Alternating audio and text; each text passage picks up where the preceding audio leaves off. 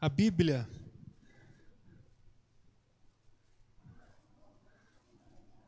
Lá no livro de segunda carta de Paulo a Timóteo, segunda Timóteo, quero ler com você os versículos 3 e 4 do capítulo 2. Segunda Timóteo, capítulo 2, nós vamos ler os versículos 3 e 4. Abra a sua Bíblia, permaneça com ela aberta aí, que daqui a pouco nós vamos ler. Tá bom? Eu queria é, lembrar a vocês que nós estamos numa série de mensagens de celebração pelos 15 anos. E o tema dessa série é a igreja que somos. Nós somos alguma coisa. Nós temos uma identidade, um jeito de viver. Nós somos é, uma igreja com uma característica muito definida. E aí, na primeira semana, nós é, desse mês de novembro, nós reafirmamos que nós somos uma igreja que tem um compromisso com Deus. Irmãos, se lembram dessa conversa? Você pode, inclusive, ver todas as mensagens nas, nas mídias, nas redes sociais da igreja, no YouTube e no Facebook. E ali a gente reafirmou: nós somos uma igreja que tem um compromisso com Deus. No segundo domingo, nós falamos que somos uma igreja que temos um compromisso com o discipulado. Não dá para falar de igreja e remover a prática do discipulado. Não subsiste o movimento igreja sem o discipulado. Se o discipulado que Jesus ensinou não fosse reproduzido pelos apóstolos, os pais da igreja não existiriam.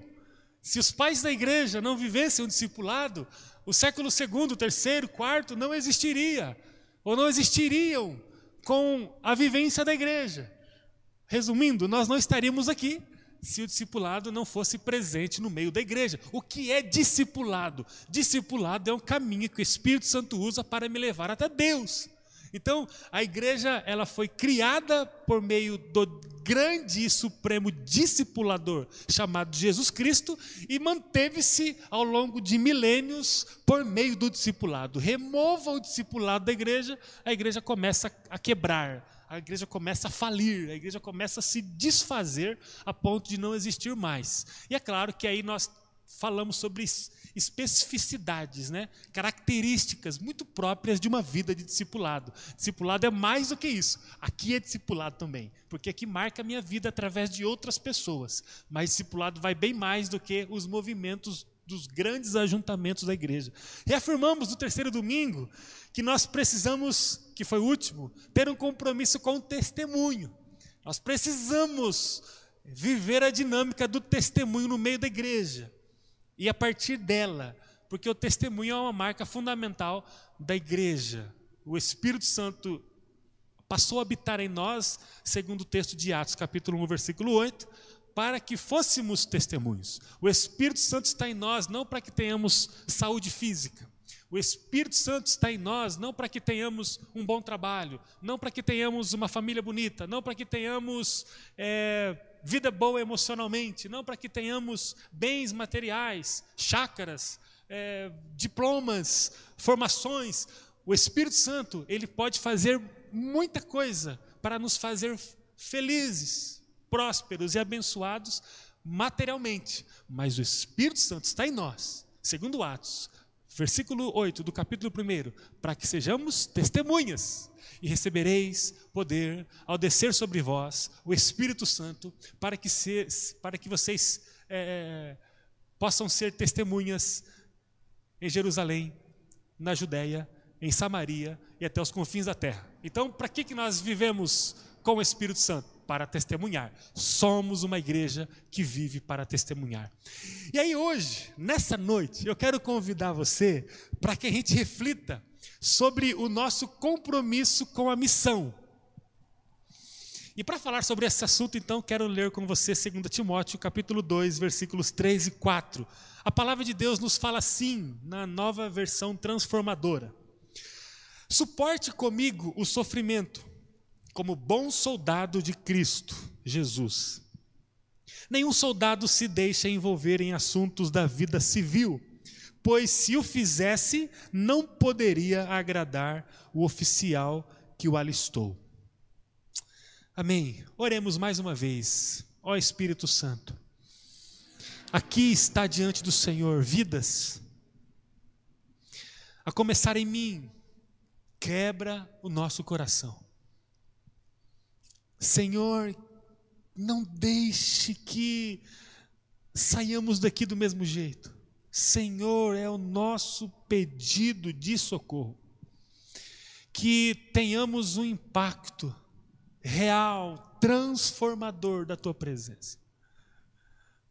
Aqueles que chegaram aqui sem muita pretensão, que saiam daqui chacoalhados pelo teu poder.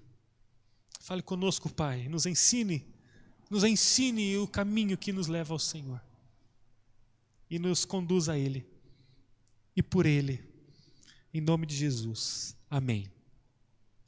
Ter um compromisso com Deus, viver o discipulado, testemunhar o amor de Jesus ao mundo, é uma obra que só pode ser realizada para quem entendeu a sua missão. Quem se arrisca a viver com Jesus precisa isso aqui é uma condicionante. Precisa entender o que significa essa vida com Jesus. Ninguém consegue caminhar com Jesus vivendo uma relação com Ele oportunista ou casual. O que é uma relação oportunista? É que se estabelece a partir de interesses que podem ser banais ou legítimos, mas é uma relação que se estabelece a partir de interesses, de oportunidades. Eu preciso de uma oportunidade, então me relaciono com alguém, uma relação oportunista. Ou uma relação casual. O que é uma relação casual? É uma relação que eu estabeleço em determinado momento da minha vida sem nenhum tipo de planejamento. Aconteceu. Estava andando e aí encontrei um amigo. Poxa, que bacana estar com você agora, conversar com você, me relacionar com você. É uma relação pontual, casual, que não vai interferir na minha vida depois que deixar de me relacionar com aquela pessoa naquele instante.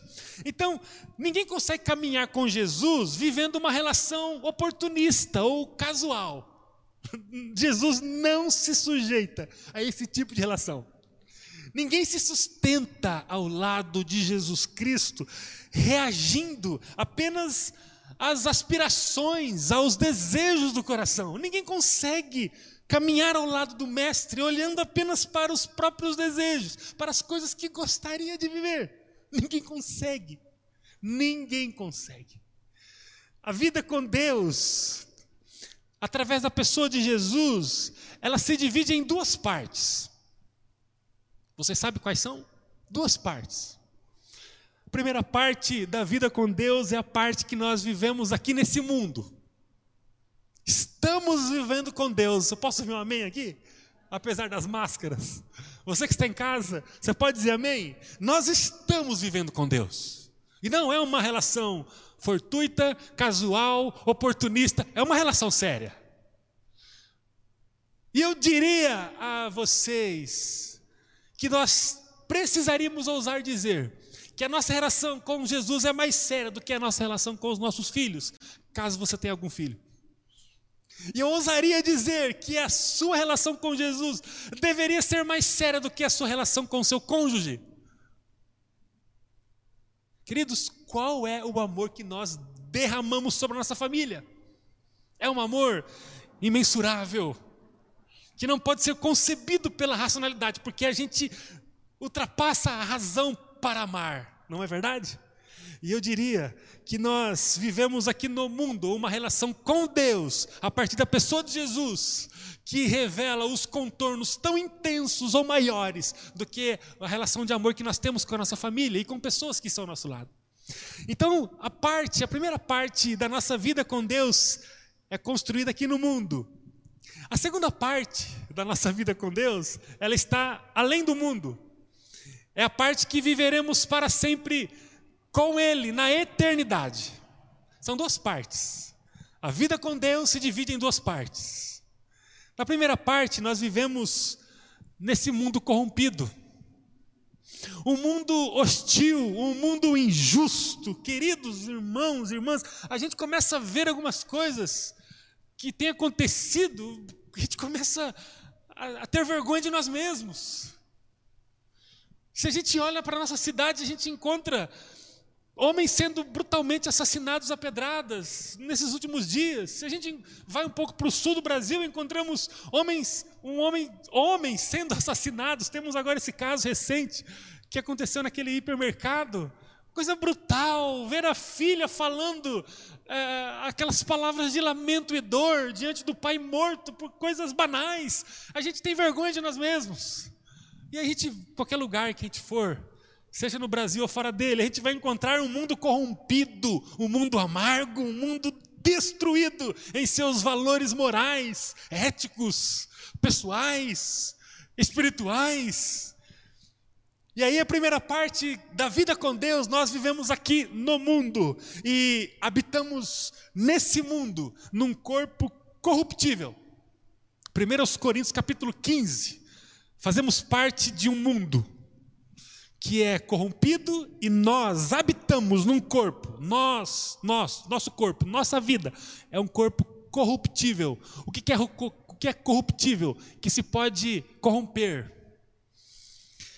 Essa é a primeira parte. A segunda parte é a parte que nós viveremos no mundo restaurado. A coisa mais esplêndida que a gente pode falar nesse mundo hoje é que nós estamos indo para o um mundo melhor. Essa semana, Ju e eu e as crianças estávamos lá em casa procurando um filme para assistir. Aí encontramos um filme. Sugiro, inclusive, vocês assistirem, caso vocês não tenham assistido ainda. O nome do filme se chama A Colônia. Alguém já viu esse filme? A Colônia? Eu não vou contar a história, até porque eu me enrolaria aqui. Mas é uma história que fala de uma população, de um grupo pequeno, que habitava num lugar que estava totalmente coberto por gelo, uma nevada contínua, então não tinha vida fora daquele lugar fechado ali. E aí, o enredo do filme é aquele grupo sair daquele lugar onde é fechado, é limitado, para um lugar onde tenha sol, onde se possa plantar, ver os pássaros voando. Coisa mais importante que a gente pode falar nos dias atuais, para nós mesmos, para nossa família, para quem está próximo de nós, para os nossos amigos, é que nós estamos indo para um lugar, um mundo restaurado, totalmente restaurado. E bem-aventurado aqueles que acreditam nessa loucura. É o Noé falando para o mundo, gente, nós precisamos acreditar que o negócio vai vai acontecer, virá uma abundância de água e todos morrerão. Mas olha, se vocês crerem, entra nessa arca. E bem-aventurado aqueles que ouviram Noé e entraram naquela arca um dia. Porque a partir daqueles a vida foi restaurada e continuou a existir no mundo. Nós cremos que há uma segunda parte em que viveremos para sempre com o Pai, em outro mundo. E naquele outro mundo, segundo o próprio 1 Coríntios 15, nós habitaremos num corpo glorificado, diz o texto, não mais corruptível, ou seja, o nosso corpo não vai ser mais suscetível à corrupção. Estaremos para toda a eternidade glorificado no Senhor e para sempre viveremos com Ele. Temos essas duas partes de vida com Deus. Quando passamos a viver com Jesus nesse mundo, na porta de entrada do reino de Deus, tem um balcão. Nesse balcão tem um manual. E esse manual é o manual de guerra. Não é um catálogo com lugares maravilhosos que a gente vai desfrutar. Quando você que já teve a oportunidade de viajar para alguns lugares turísticos, às vezes você chega no lugar, né? Imagina assim, um lugar bem que só, só, só sobrevive por causa do turismo. Você chega naqueles pontos turísticos e aí logo chega um, um vendedor de viagens, algum é, vendedor de, de passeios e fala assim: olha, tem aqui várias opções, vamos passear. Você pode ir para esse lugar, você pode ir para aquele outro lugar. Ou seja, quando a gente chega no balcão do reino de Deus, entramos, saímos da escuridão, da morte, da doença, da falência. E aí entramos no lugar de vida a partir de Jesus Cristo, Senhor da vida, o caminho, a verdade a vida. Ali no balcão de entrada tem um manual de guerra. Não é um catálogo de viagens. Ah, agora minha vida vai. Ah, agora sim. Ah, eu preciso, eu estou precisando. Eu preciso de Deus. Então eu começo a buscar Jesus, eu preciso de Deus, eu preciso mais minhas coisas, minha vida não está boa, eu estou adoecido, estou azedo, eu preciso de ajuda, me ajuda, me ajuda. Senhor, o Senhor é me ajudar. E aí eu chego no balcão e falo, Senhor, cadê o catálogo? Aí o anjo fala, qual catálogo? O catálogo do reino de Deus. Porque eu, eu estou precisando agora de umas coisas para revigorar a minha vida. Ah, minha família está muito mal, meu casamento, eu não sei mais o que fazer. Já fiz terapia, já fiz aquilo, já fiz. E eu não consegui resolver. Eu estou muito ruim comigo mesmo. Eu, eu estou começando a comer podridão. Eu estou tão adoecido que eu estou mexendo em lixo. E eu Estou começando a comer lixo. Lixos da existência, lixos morais, lixos que estão acabando comigo. E eu falo, Senhor, cadê o catálogo? Eu preciso de férias, eu preciso de descanso, eu preciso de um tempo novo. E eu sei que o Evangelho pode me, me proporcionar isso. E aí o anjo olha para aquele que o indaga assim e diz: Não há nenhum catálogo de férias. O que eu tenho para você é um manual de guerra. Por quê? Porque nós estamos na primeira parte da relação com Deus. Há quem viva a primeira parte, achando que está na segunda parte. Mas se esquece que está num corpo corruptível. Se esquece que está no mundo decaído. Se esquece que, tá, que está no mundo que aspira o pecado que está sob uma fumaça nebulosa de corrupção e maldade. O reino de Deus, ele nos apresenta essa dualidade. Dualidade é quando uma coisa pode referir-se a duas naturezas. O reino de Deus nos oferece uma vida de esperança, uma vida de paz na pessoa de Jesus Cristo, a despeito de qualquer tipo de luta que a gente possa viver aqui. O reino de Deus nos oferece isso. É Jesus dizendo no Evangelho de João aos discípulos: Deixo-vos a minha paz, a minha paz vou lá dou, e não a dou como o mundo a dá. Jesus ele nos promete uma paz, uma paz que faz com que eu, mesmo estando em um, em um ambiente de guerra, possa desfrutar da paz que excede o entendimento. Mesmo tendo uma família com muitas dificuldades e tudo para dar errado, consegue desfrutar de uma vida abundante no seio familiar, apesar de todas as lutas, porque Jesus entra.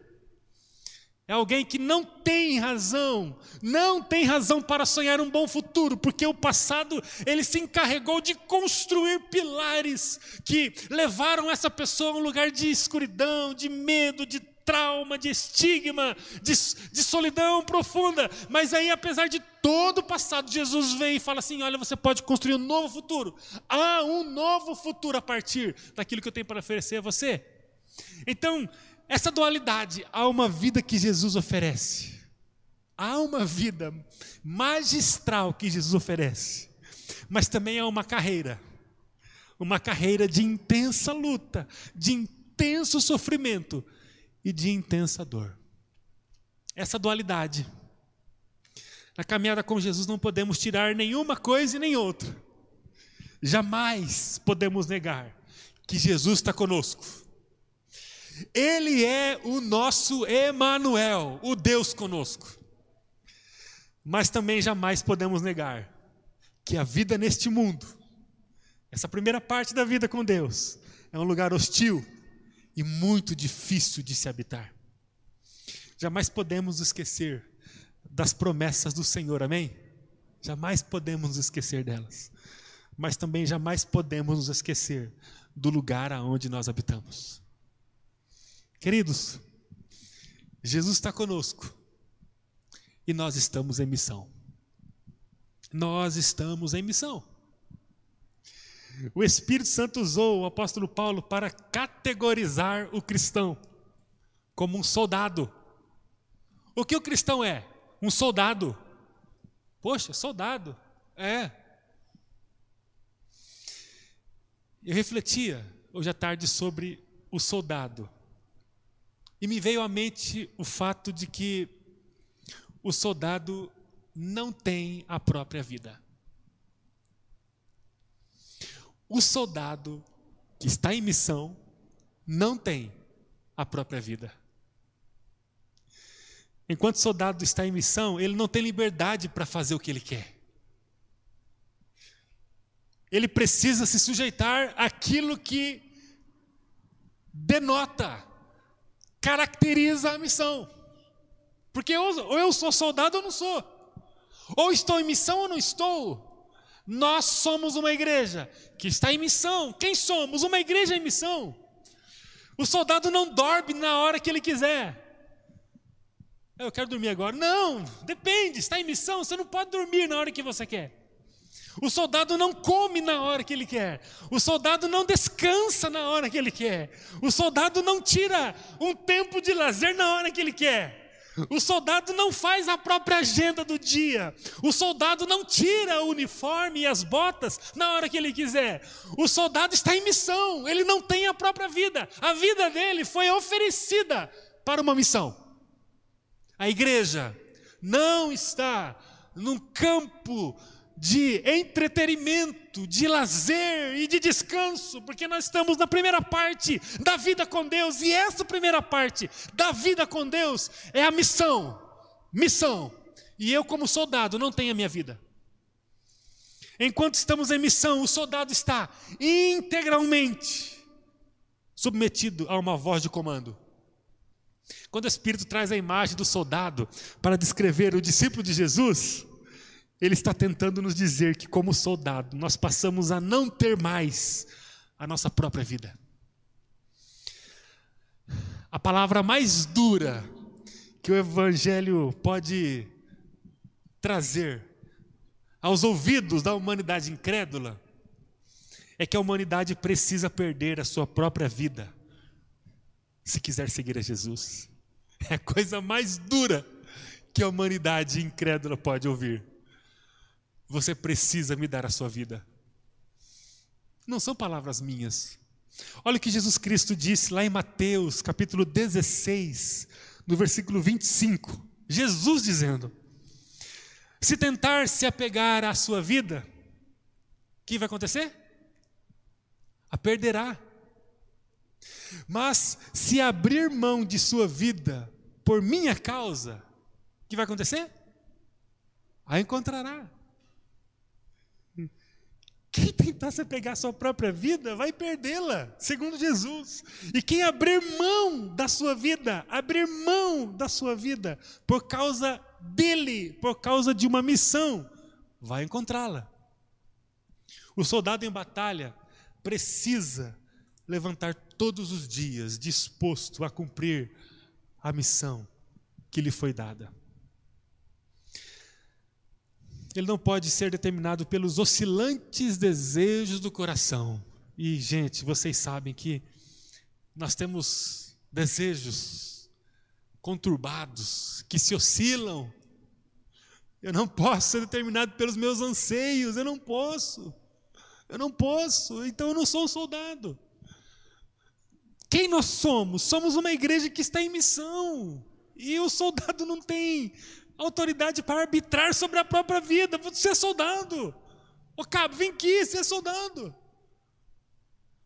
Conversa que é essa? Ah, o que, que, eu vou fazer na minha vida? Ah, depende, eu vou, vou avaliar. Conversa que é essa, soldado? Ou tu é soldado ou tu não é. O soldado em batalha, ele precisa levantar todos os dias pensando que há uma missão para ele. Então ele vai viver em cima dessa missão. Como igreja, nós declaramos que nós não temos a nossa própria vida. Nós precisamos declarar isso, queridos. Hoje, amanhã e depois, nós não temos a nossa própria vida. Com quem está a vida de vocês? Com o Senhor Jesus, nosso comandante. O que vocês fazem da vida nesse mundo? a gente cumpre uma missão. Ah, bacana. É, temos uma missão. Ué, mas vocês não fazem o que vocês querem da vida? Não. Não, não fazemos. Ah, então vocês são escravos. O apóstolo Paulo chegou a falar uma vez que sim. Se não me engano, o termo grego é dulos, né? Dulos, escravo. É, somos. Mas somos prisioneiros do Senhor da vida e, e é melhor estar nas mãos dele do que estar nas mãos de Satanás. É, nós não temos a nossa própria vida. A minha casa, ela será sujeitada a uma missão de Jesus no que depender de mim. Vocês não fazem o que vocês querem da vida de vocês? Não. Porque nós estamos em missão e nós somos soldados. E aí a gente acreditou na missão. Nós fomos agregados ao grupo. E agora seguimos com ele. Sou obrigado a estar no grupo? Não, não é. Mas eu entendo que é o melhor lugar que eu posso estar na missão de Jesus. Para concluir, como podemos cumprir essa missão? Eu preciso ir para o texto bíblico para não falar só coisas da minha vida ou do que eu acho. Eu quero usar o mesmo texto de 2 Timóteo capítulo 2. Para cumprirmos bem a missão, nós precisamos ser fortes por meio da graça. Anote isso em nome de Jesus. Primeiro versículo do capítulo 2 de 2 Timóteo. Seja forte por meio da graça que há em Cristo Jesus. O que isso significa? Significa que ser forte, a partir da nossa própria força, não será suficiente para cumprirmos a missão. O que significa esse texto? É ser forte a partir daquilo que Jesus dá a você, não ser forte a partir daquilo que você mesmo pode lhe dar. Consegue entender isso? Se o texto ficasse apenas no seja forte, a gente estaria fadado ao fracasso, porque jamais teremos força suficiente para cumprirmos a missão que Jesus tem para nós pelo, pela própria força do braço. Não teríamos força para isso. Mas o texto fala para sermos fortes na graça que há em Cristo Jesus. E isso faz toda a diferença. A nossa missão é saber que em Jesus nós somos fortes. Você precisa dizer para si mesmo: em Jesus, em Sua graça, eu sou forte. Eu sou forte, eu sou forte. Na minha própria força? Não, na força da graça que há em Jesus. Nós temos a vitória declarada no final da nossa caminhada nesse mundo. Nós só precisamos ser fortes durante a caminhada aqui, independente do caminho que a gente tenha que enfrentar. Nós precisamos seguir dizendo: Eu sou forte, na graça de Jesus. É por causa dos meus méritos? Não, é por causa dos méritos de Jesus. É por causa das minhas habilidades? Não, é por causa dos méritos de Jesus. Nós somos fortes. Nós somos fortes. Porque se começarmos a olhar para as nossas próprias prerrogativas, para as nossas próprias forças, habilidades, condições, nós não vamos continuar aqui, nós não vamos continuar na missão que Jesus tem. Por quê? Porque não há força em nós. Nós não somos fortes o suficiente para cumprir a missão que Jesus tem. Nós precisamos dizer que somos fortes por causa da graça que é em Cristo Jesus. É a graça dele. É Ele quem começou a boa obra e que vai terminar em nossa vida. Amém? É Ele que vai terminar. Às vezes eu titubeio, balanço, caio, não caio, fico ali, vou, não vou, mas opa! A graça de Jesus é que me sustenta, eu sou forte nessa graça. Diga para si mesmo hoje: eu sou forte em Jesus, na graça dEle. Eu sou forte. Você que está em casa, você é forte. Você não precisa sucumbir na caminhada, na missão. Por quê? Porque é na força da graça de Jesus que vou. Além de sermos fortes, a segunda coisa é que nós precisamos aprender a sofrer. O soldado precisa aprender a sofrer. Eu posso afirmar que o grande motivo do nosso sofrimento é o amor. Quando nos propomos a amar a Deus, a gente sofre demais. A razão do sofrimento é que a gente não consegue oferecer o amor que a gente gostaria de oferecer a Deus. A gente começa a sofrer. Então por que, que eu sofro? É porque eu gostaria de amar a Deus, mas eu só dou desprezo a Deus. É porque eu gostaria de enaltecê-lo, de honrá-lo, mas eu faço cada atrocidade.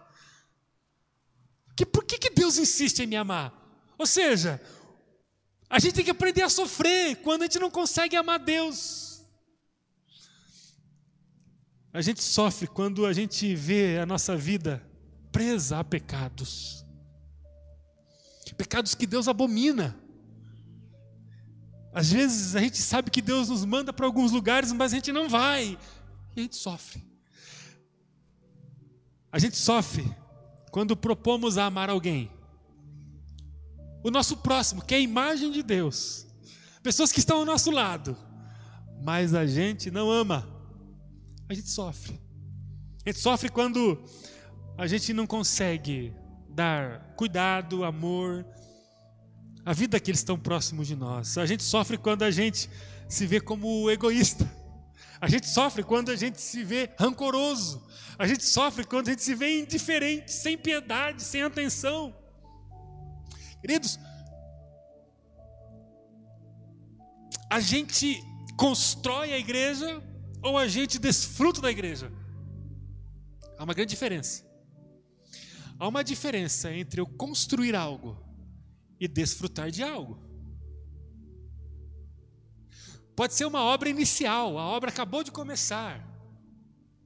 Eu posso chegar e construir a obra, ou eu posso chegar e desfrutar da obra, ainda que esteja parcialmente construída. Às vezes tem só um muro, mas é um muro que já faz uma sombra, e eu encosto no pé do muro e me cubro do sol. Eu posso desfrutar de uma obra, eu posso construí-la. A igreja, nós construímos a igreja, somos construtores da igreja, ou desfrutamos da igreja? A gente sofre quando a gente vê que se dependesse de mim, a igreja estava fechada já, desde o começo da pandemia, ou desde o começo dos anos 2000, ou desde sempre. A gente sofre porque às vezes a gente acha que está construindo, mas a gente está malemar desfrutando daquilo que está sendo construído. Aí a pergunta que fazemos, Senhor, eu, eu não consigo oferecer o amor que eu deveria oferecer para quem está próximo de mim. Nós temos que aprender a sofrer em nome do amor. O texto diz que nós temos que suportar o sofrimento como um bom soldado de Cristo. Nós temos que aprender a sofrer. Nós temos que aprender a sofrer quando a gente não consegue fazer aquilo que precisávamos fazer. Nós temos que aprender a sofrer. E todas as vezes que a gente sofrer, a gente vai entender que nós estamos em processo de missão. Não podemos parar. Não amei a Deus hoje como eu sofro, eu me envergonho, eu fico abatido, mas eu vou me renovar. Amanhã eu vou começar de novo. Eu vou aprender a sofrer, mas eu não vou desistir de caminhar. Eu sofro, mas eu continuo. Eu sofro, mas eu continuo. Eu não dou nada, eu não dei nada, eu não estive com ninguém, eu não apoiei ninguém. Se dependesse de mim, todo mundo viveria sem Deus, porque eu não estou disposto a oferecer Deus para ninguém. Eu sofro porque não foi para isso que o Senhor me chamou, não foi para isso que uma missão foi estabelecida. Eu sofro, mas eu continuo. Eu aprendo a sofrer, porque tem a ver com o meu corpo corruptível, com essa parte difícil que nós temos para viver com Deus aqui no mundo. Eu sofro, mas eu continuo. Temos que aprender a sofrer. E por último, para a gente orar. Além de sermos fortes, temos que colocar nossa força na graça de Jesus. Além de aprendermos a sofrer na caminhada com o Senhor,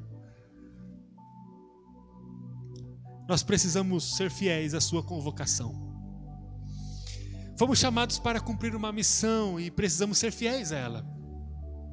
Nesses 15 anos de vida, nós precisamos ser fiéis à convocação que o Senhor fez a nós um dia. Se você faz parte dessa igreja, você foi convocado pelo sangue de Jesus. Essa missão tem um inimigo chamado Satanás. E esse inimigo Satanás, ele usa dois grandes campos de atuação. Primeiro campo, os nossos desejos. Segundo campo, o mundo onde nós vivemos.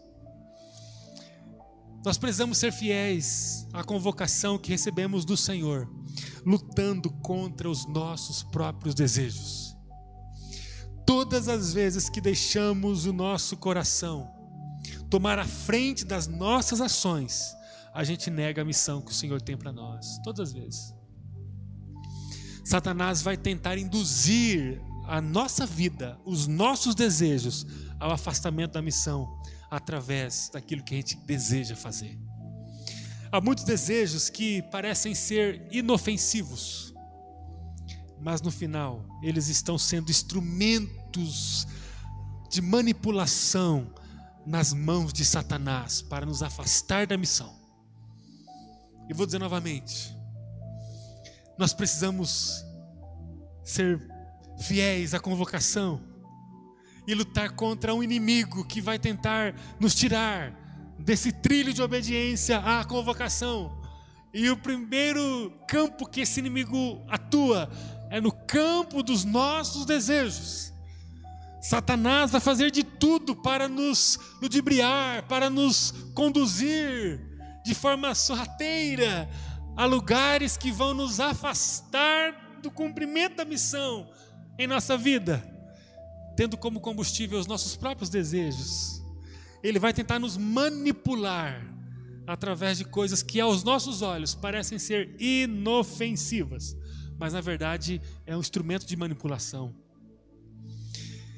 além dos nossos desejos, nós precisamos reconhecer que o mundo é um lugar que vai lutar o tempo todo para nos tirar da missão. Satanás está no controle do mundo. A Bíblia nunca escondeu isso. Assim como um dia Deus autorizou Satanás a tocar na vida de Jó, um dia Deus autorizou Satanás a controlar o mundo. Controlar o quê? O mundo.